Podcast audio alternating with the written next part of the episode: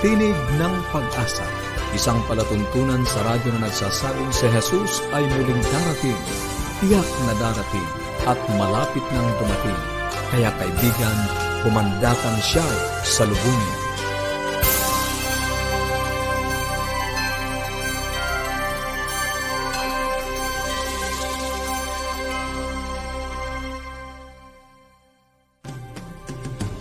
Maligaya at puno ng pag-asang pakikinig mga kaibigan. Kami po ang inyong mga lingkod, Pastor Nair Caranza. Maligaya at puno ng pag-asang pakikinig mga kaibigan. Ako naman po si Misty Bontile. Nag-aanyaya na samahan nyo kami sa 30 minutong talakayan tungkol sa ating kalusugan, pagpapanatiling matatag ng ating sambahayan, at higit sa lahat sa pagtuklas ng pag-asang nagmumula sa salita ng ating Panginoong Diyos. Muli po ay binabati natin ang ating mga tagapakinig sa man kayo naroon, ang atin din pong uh, sumusubaybay sa Facebook Live. Salamat po sa inyong patuloy na pagtangkilik sa ating palatuntunan. At nais po namin po. kayong pagkalooban ng magagandang aklat at mga aralin sa Biblia. Kaya po kung gusto nyo pong makakuha ng mga aralin uh, ng libre, at kung meron din po kayong mga katanungan or gusto nyo pong iparating sa amin, pwede po kayong magtumawag at mag-text sa mga numerong ito. Sa Globe, 0917-1742-777 at sa Smart, 0968-8536-607. Pwede rin po kayong tumawag ng libre sa toll-free number 1-800-132-20196 at chat nyo po ang aming Facebook page facebook.com slash awr Luzon, Philippines at pwede rin po kayo magpadala ng mensahe through email sa connect at adventist.ph.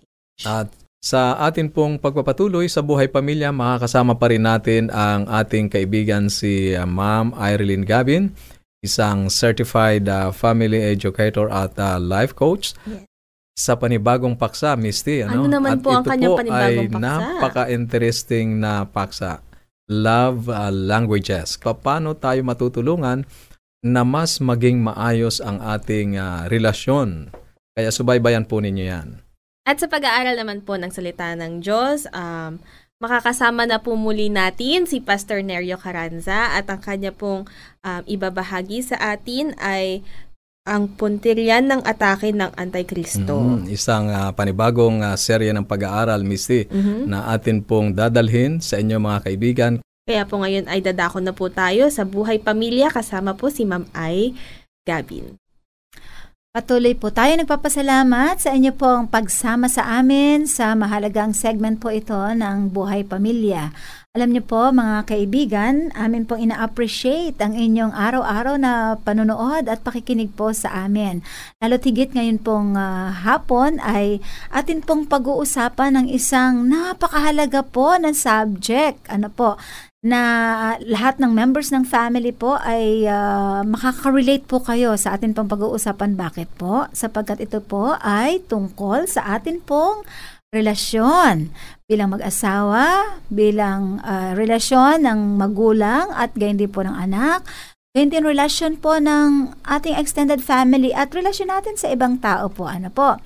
Because tayo nga po ay uh, inilalang ng ating Panginoon, we are we were created uh, for relationships. Unang-una ang ating Panginoon po ang nagpakita sa atin, 'di ba? Ng magandang relasyon sa atin at ang nais po ng ating Diyos ay tayo po'y magkaroon ng magandang relasyon. Ano po? Sa ating uh, asawa, sa ating mga anak, sa ating family, and of course, to significant others at sa mga tao po na ating pong nakakasalamuha. No? Uulitin ko, we were made for relationships. Ayan, marami mga research, marami po mga books ang lumabas na talagang uh, nagpo-promote ano po, ng happy and satisfying relationships. Ngunit alam niyo po ba, marami rin po pong mga relationships ang nagdi-disintegrate, nagkakahiwa-hiwalay po, bagaman na uh, talagang hindi naman po yun talaga ang nais nila, pero because of some conflicts, hindi nila marahil hindi po nila nararamdaman o nawala yung sabi nila na pagmamahal. Ngayon po, alam niyo, malimit sa mag-asawa, na po, umpisahan ko po sa mag-asawa. May mga mag-asawa po na, halimbawa, yung babae po nagtatanong sa kanyang asawa ng ganitong tanong Darling o kaya mahal, gusto kong tanungin ikaw, mahal mo ba ako talaga? Ayan. Kayo po ng mga lalaki, halimbawa tinanong po kayo ng asawa ninyo ng tanong na, mahal mo ba ako? Mahal mo ba talaga ako? Ano po yung isasagot nyo? Malimit na, na akin pong naririnig na ang sinasagot po ng mga lalaki ay, bakit mo tinatanong ako niyan? Talaga namang mahal kita, kaya nga ikaw ang aking pinakasalan, di ba? Sometimes yung mga lalaki din naman po yung nagtatanong na, mahal mo ba talaga ako? O minsan mga anak ang nagtatanong, mahal ba talaga ako ng magulang ko? Bakit po? Ganito po kasi kung bakit tayo nagtatanong. Dahil iba po yung gusto natin na mar- matanggap natin na uri or ng uh, klase ng pagmamahal, ano yung expression ng pagmamahal.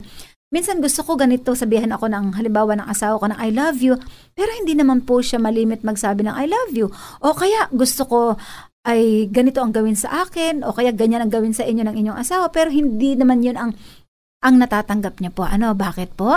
Sapagkat tayo pong lahat ay may iba't ibang language ng ating pagmamahal. Kaya po ito ay issue, concern ng marami pong mga relationships. Kaya naman po, isang dalubhasa pagdating sa relationship ang nagsulat po, ano, nag-research siya, pinag-aralan niya. Ang isyong ito, siya po ay si Dr. Gary Chapman. Kung kayo po ay nakabasa, no, ng kanyang book, na ang pamagat po ng kanyang book ay The Five Love Languages. Yan po ay isinulat ni Dr. Gary Chapman. Meron po siyang Lima na binanggit na love languages. Una po ay words of affirmation. Yan po yung ating iisa-isahin. Ito po ay introduction lamang. Ano? Una, words of affirmation. Pangalawa is quality time. Pangatlo is gifts. Pang-apat, acts of service. At panglima po ay touch. Ayan po yung binanggit ni Dr. Gary Chapman tungkol po sa mga uri ng pagpapahayag ng pagmamahal natin sa asawa, sa mga anak, sa ibang mga tao. Ano po? Yan po yung hihimay-himay natin sa mga susunod na mga araw. Pero para po muna sa ngayon, nais ko pong sabihin sa inyo na ang dahilan kung bakit po tayo ay parang um, nagtatanong tayo kung mahal ba talaga tayo ng asawa natin o ng mga anak natin because hindi po natin natatanggap yung uh, uri ng ng pagpapahayag ng pag-ibig na angkop, yung bang ayon po sa ating interest at nais po natin. So atin pong himay-himayin sa linggong ito po ano sa susunod na mga araw kung anong ibig sabihin ng words of affirmation, quality time, gifts, acts of service, and touch. Yan po yung uh, napapaloob sa love languages na lahat po tayo ay pinagkalooban ng Panginoon ng mga love languages na ito meron lang po ng mga level, ano po, na alin dito yung mas dominant. Alin dito yung mas palagi nating ipinahahayag na uri ng pagmamahal. So, bibitinin ko muna po kayo, ano, sapagkat sa susunod pong araw ay atin pong pag-uusapan kung ano ang ibig sabihin ng mga love languages na ito. Maraming salamat po. Sumabayboy po kayo upang sa ganon ay maunawaan natin ang mas malalim pa kung ano ibig sabihin ng mga love languages na akin pong binanggit. Maraming salamat po Ma'am Irene Gabin sa napakagandang paksa tungkol sa love language. Napakaganda po ng paksang ito kaya po marami po tayong matututunan. Abangan nyo po yung mga darating pa pong mga araw na kanya pong iisa-isahin ng mga mm. love languages na makakatulong sa ating pakikipag ugnayan or pakikitungo sa mga tao, hindi lang po para sa ating mga um, minamahal but para din po sa ating pamilya, sa ating mga kaibigan at sa mga tao sa ating paligid. So abangan nyo po yan bukas at sa mga susunod pa po mga araw. Ngayon naman po, alam ko pong marami pa rin po kayong katanungan. Kaya po, Huwag po kayo mag-atubili at inyo pong kunin na po ang inyong mga cellphones at kayo na po ay mag-text at tumawag. Sa Globe, 0917-1742-777 at sa Smart, 0968-8536-607. Pwede rin po kayong tumawag sa toll-free number 1-800-132-20196 at pwede nyo rin po kaming i-browse sa Facebook, facebook.com slash awr Luzon, Philippines at mag-email din kayo. Huwag nyo po kaming kalimutan, i-email nyo po kami sa connect at adventist.ph. Ngayon naman po ay makakarinig po tayo ng napakagandang awitin bago po natin ipagpatuloy ang ating programa kasama si Pastor Nair.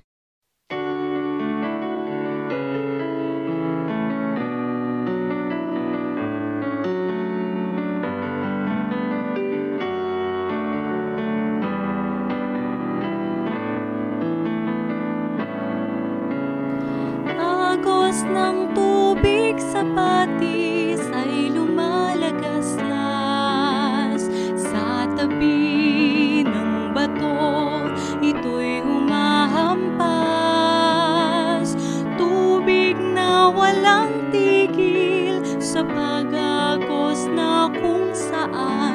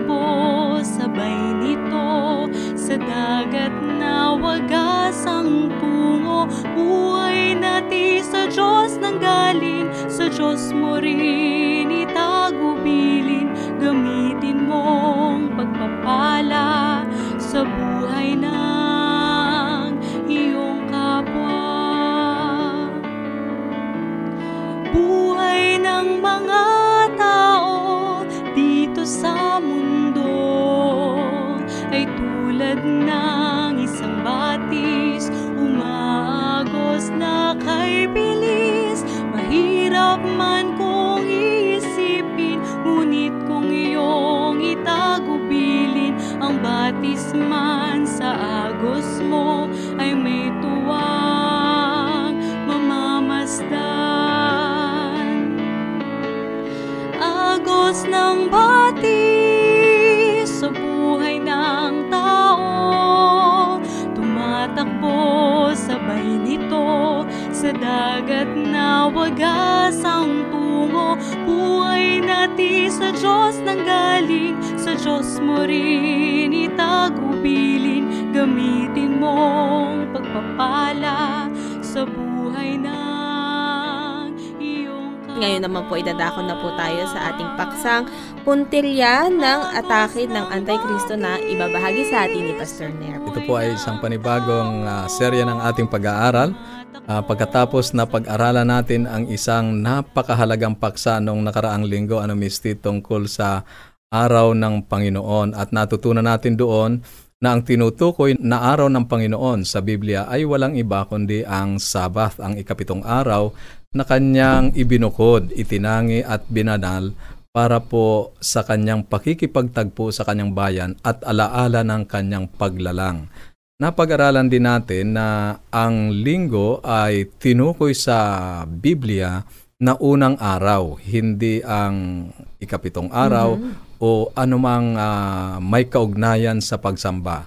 Ito ay isang pangkaraniwang araw at ah, natutunan natin na ang pagbabago ng pangingilin ay dumating sang-ayon sa kasaysayan na ginawa ng simbahang Romana Katolika. Hindi po natin na sinisira ang pananampalataya ng kung sino man, kundi ito po ay tala ng kasaysayan kung bakit ang karamihan sa atin ngayon ay ipinangingili ng araw ng linggo. Ito po ay mababasa natin sa kasaysayan at inamin mismo ng simbahan.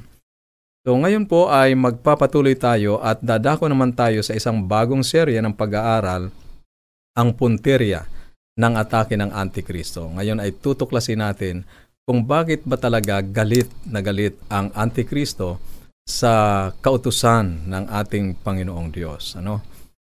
Noong 1980, ang Korte Suprema ng Amerika ay nagpasya na ang paglalagay ng sampung utos sa mga silid ng mga pampublikong paaralan ay labag sa konstitusyon. Ipinagpatuloy ang pakikipaglaban sa hukuman ni Judge ah, Roy Moore, ah, punong hukom ng Korte Suprema ng Alabama ang pakikipaglaban sa sampung utos sa loob ng hukuman. Ang sampung utos ay muling natalo. Ang mga laban sa mga silid-aralan sa Amerika at sa bahay hukuman ng Alabama ay mga paunang tanawi ng panahong inihula ni Juan sa Apokalipsis kabanatang labing dalawa, talatang labing pito, nang sabihin niya, Misty, Sige po, babasahin ko Mhm. po. Apokalipsis, labing dalawa, labing ito. ah, ah, talatang labing pito. Opo. At nagalit ang dragon sa babae at umalis upang bumaka sa nalabi sa kanyang binhi na siyang nagsisitupad ng mga utos ng Diyos at mga may patotoo ni Jesus. Oo, sa talatang ito ay ipinakilala ang mga nalabi na siyang nagsisitupad ng utos ng Diyos. May kaugnayan ang ginagawa ng mga nalabing ito sa pag-atake ng Antikristo o ng dragon. Ano? Ito ay nakababahala na mapagtanto na ang Amerika ay nakarating sa punto na ang sampung utos ay ipagbawal sa mga silid-aralan at mga korte. Gayunman, ang higit na nakakabahala ay ang pagtatangkang alisin ang utos ng Diyos sa mga pulpito ng simbahang kristyano. Maaaring iniisip mo na wala namang ganyang ah, pangyayari, ano? Ngunit narinig mo na ba na sinabing ang kautusan ay para sa mga Hudyo lamang, na ang kautusan ay sa panahon lamang ng lumang tipan, o kaya ay ang kautusan ay inalis, o ang kautusan ay ipinako sa krus, o narinig mo na tayo ay wala na sa ilalim ng kautusan at nasa ilalim ng biyaya, kaya ang sampung utos ay hindi para sa atin. Kung narinig mo na yan, ang ibig sabihin lang niyan ay iniiwasan at inilalayo sa pulpito ng mga Kristiyano ang tungkol sa pag-aaral ng kautusan. Sa isang ah, programa sa Dallas Times Herald noong July 14, 1955, narinig si Billy Graham doon sa kanyang programang Tanong at Sagot. Ang tanong ay, ang ilang mga relihiyosong tao na kilala ko ay sinasabi sa akin na ang sampung utos ay isang kautusan na hindi para sa atin ngayon. Sinasabi nila na bilang mga Kristiyano tayo ay malaya na sa kautusan. Yun ba ay tama? Ang sagot ni Billy, Hindi, iyon ay mali at ako ay umaasa na ikaw ay hindi maililigaw ng mga maling opinyon na iyon. Binalaan ni Pedro ang iglesia sa ikalawang Pedro, kabanatang 2, talatang 11, na ang ilan ay darating na ipinapangako ang kalayaan na minamali ang mga sulat ni Pablo tungkol sa kaligtasan. Pagkatapos sa ikalawang Pedro, kabanatang 3, talatang 17, ay pinapag-iingat niya ang mga mananampalataya. Ganito ang nakasulat, ah, Misty. Ito po ang nasusulat. Magsipag-ingat kayo, baka kung mga ligaw kayo sa pamamagitan ng kamalian ng masasama, ay mga hulog kayo sa inyong sariling katyagaan. O, sa ibang salita, ay sinasabi niya na ang ilang mga tao ay magsisipagturo na wala ng kautusan, na tayo ay malaya na mula sa utos ng Diyos.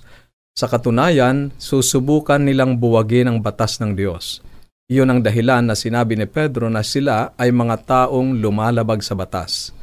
Tinawag din ni Pablo ang Antikristo na ang taong makasalanan. Sa ikalawang Tesalonika kabanatang 2 talatang 3 at nakita ni Daniel na ang maliit na sungay o Antikristo ay susubukang baguhin ang mga panahon at mga kautusan sa Daniel kabanatang 7 talatang 25. Ito ang dahilan na inilarawan ni Juan sa aklat ng Apokalipsis si Satanas na nakikipagdigma sa bayan ng Diyos ang mga sumusunod sa mga utos ng Diyos. Sang ayon sa Apokalipsis kabanatang 12 talatang 17 na binasa ni Misty kanina sa atin ano? Sa susunod na kabanata inihayag ni Juan ang makapangyarihang hayop na Antikristo o ang taong makasalanan na sinabi ni Daniel na susubukang baguhin ang kautusan ng Diyos. Sa Daniel kabanatang 7 talatang 24 at matapos maglabas ng babala laban sa pagtanggap ng tanda ng hayop sa Apokalipsis, Kabanatang 14, talatang siyam, si Juan ay nanawagan ng matiyagang pagtitiis sa bahagi ng mga banal na sumusunod sa mga utos ng Diyos at nananatiling tapat kay Jesus. Ang Apokalipsis ay naghahayag ng isang malinaw na kaibahan sa pagitan ng mga masunurin sa Diyos at yaong mga tapat sa hayop. Naniniwala ako na ang mga talatang ito ay maliwanag na maliwanag na ang malaking dahilan sa pag-atake ng Antikristo ay ang utos ng Diyos na kinakatawanan ng kanyang sampung utos at ang Ibanghelyo ni Heso Kristo. Ito ang dalawang puntiryan ng pag-atake ng Antikristo o ng dragon, ang kanyang sampung utos at ang Ibanghelyo ni Heso Kristo. Balikan natin ang ilang mga naunang pag-aaral at buuin natin ang malaking larawan. Natuklasan na natin sa ating paksang ang dragon at ang babae na si Satanas ay dating perpektong anghel sa langit na naghimagsik laban sa lumikha sa kanya. Nais niyang sakupin ang trono ng Diyos. Sa Ezekiel, Kabanatang 28, Talatang 2, inangkin ni Satanas na ilagay ang kanyang sarili sa trono ng Diyos. Sa Isayas naman, Kabanatang 14, Talatang 13, sinabi niya, Ako'y sasampa sa langit aking itataas ang aking luklukan sa itaas ng mga bituin ng Diyos. Ang trono ay ang luklukan ng pamamahala, at ang puso ng bawat pamahalaan ay ang kanyang kautusan. Sa ikalawang Tesalonika, Kabanatang 2, tinawag ni Pablo ang Antikristo na ang taong makasalanan. Sinasabi niya na ang Antikristo o ang taong makasalanan ay iluluklok ang kanyang sarili sa templo ng Diyos at sasabihin, Ako ang Diyos. Sa totoo lamang, ang salitang anti o antay ay mula sa salitang Griego na nangangahulugang sa lugar ng Diyos. Kung gayon, ang Antikristo ay isang sumusubok na ilagay ang kanyang sarili sa lugar ng Diyos. Hinahamon ni Satanas ang pamahalaan at kautusan ng Diyos. Nais niyang palitan ng kanyang utos ang utos ng Diyos. Kung makukumbinsi niya ang lahat na maging masunurin sa kanya sa halip na sa Diyos, ay mapapa sa kanya ang lugar ng Diyos. Sinasabi ng Biblia na tayo ay mga alipin ng isa na pinili nating sundin, sangayon sa Roma Kabanatang 6, talatang 16. Sa madaling salita, desisyon natin kung sino ang ating magiging Diyos sa pamamagitan ng pinipili nating sundin. Kung maalala natin si Lucifer, ang sakdal na anghel na naghimagsik ay itinapon sa lupa kung saan ang nilikha ng Diyos na si Adan at Eva ay naroon. Inilagay sila sa halamanan ng Eden at iniutos sa kanila sa Genesis Kabanatang 2, talatang 16 ang ganito, uh, Misty. Babasahin ko po, sa lahat ng punong kahoy sa halamanan ay makakain ka na ng may kalayaan. Ang ahas nga ay lalong tuso kaysa alinman sa mga hayop sa parang.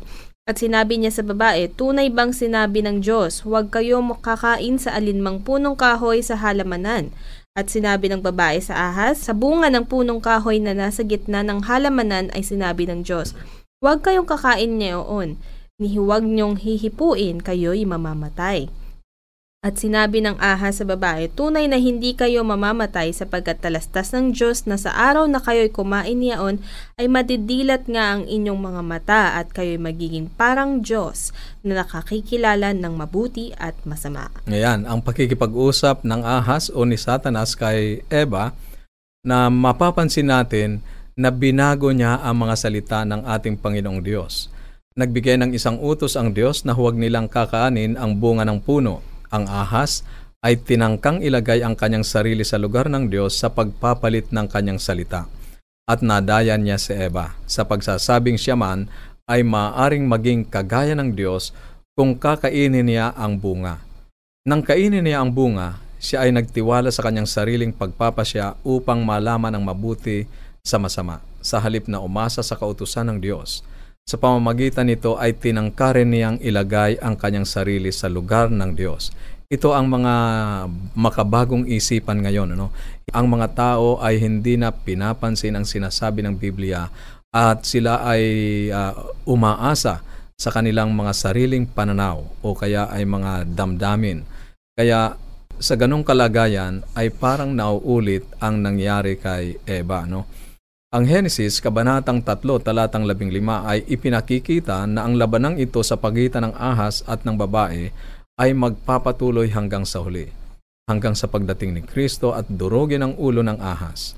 Ang labanang ito sa pagitan ng dragon o ng ahas at ng babae ay ang tema ng buong Biblia at ang nakatutuwang pagtatapos nito ay aabot hanggang sa Apokalipsis sa Apokalipsis Kabanatang 12, talatang siyam at 13, ganon din sa 17 ay sinabi ang ganito. Ito po ang sinasabi, at inihagis ang malaking dragon, ang matandang ahas, ang tinatawag na Diablo at Satanas, Siya ay inihagi sa lupa. Nang makita ng dragon na siya ay inihagi sa lupa, ay inusig niya ang babae at nagalit ang dragon sa babae at umalis upang bumaka sa nalabi sa kanyang binhi, na siyang nagsisitupad ng mga utos ng Diyos at mga may patotoo ni Jesus.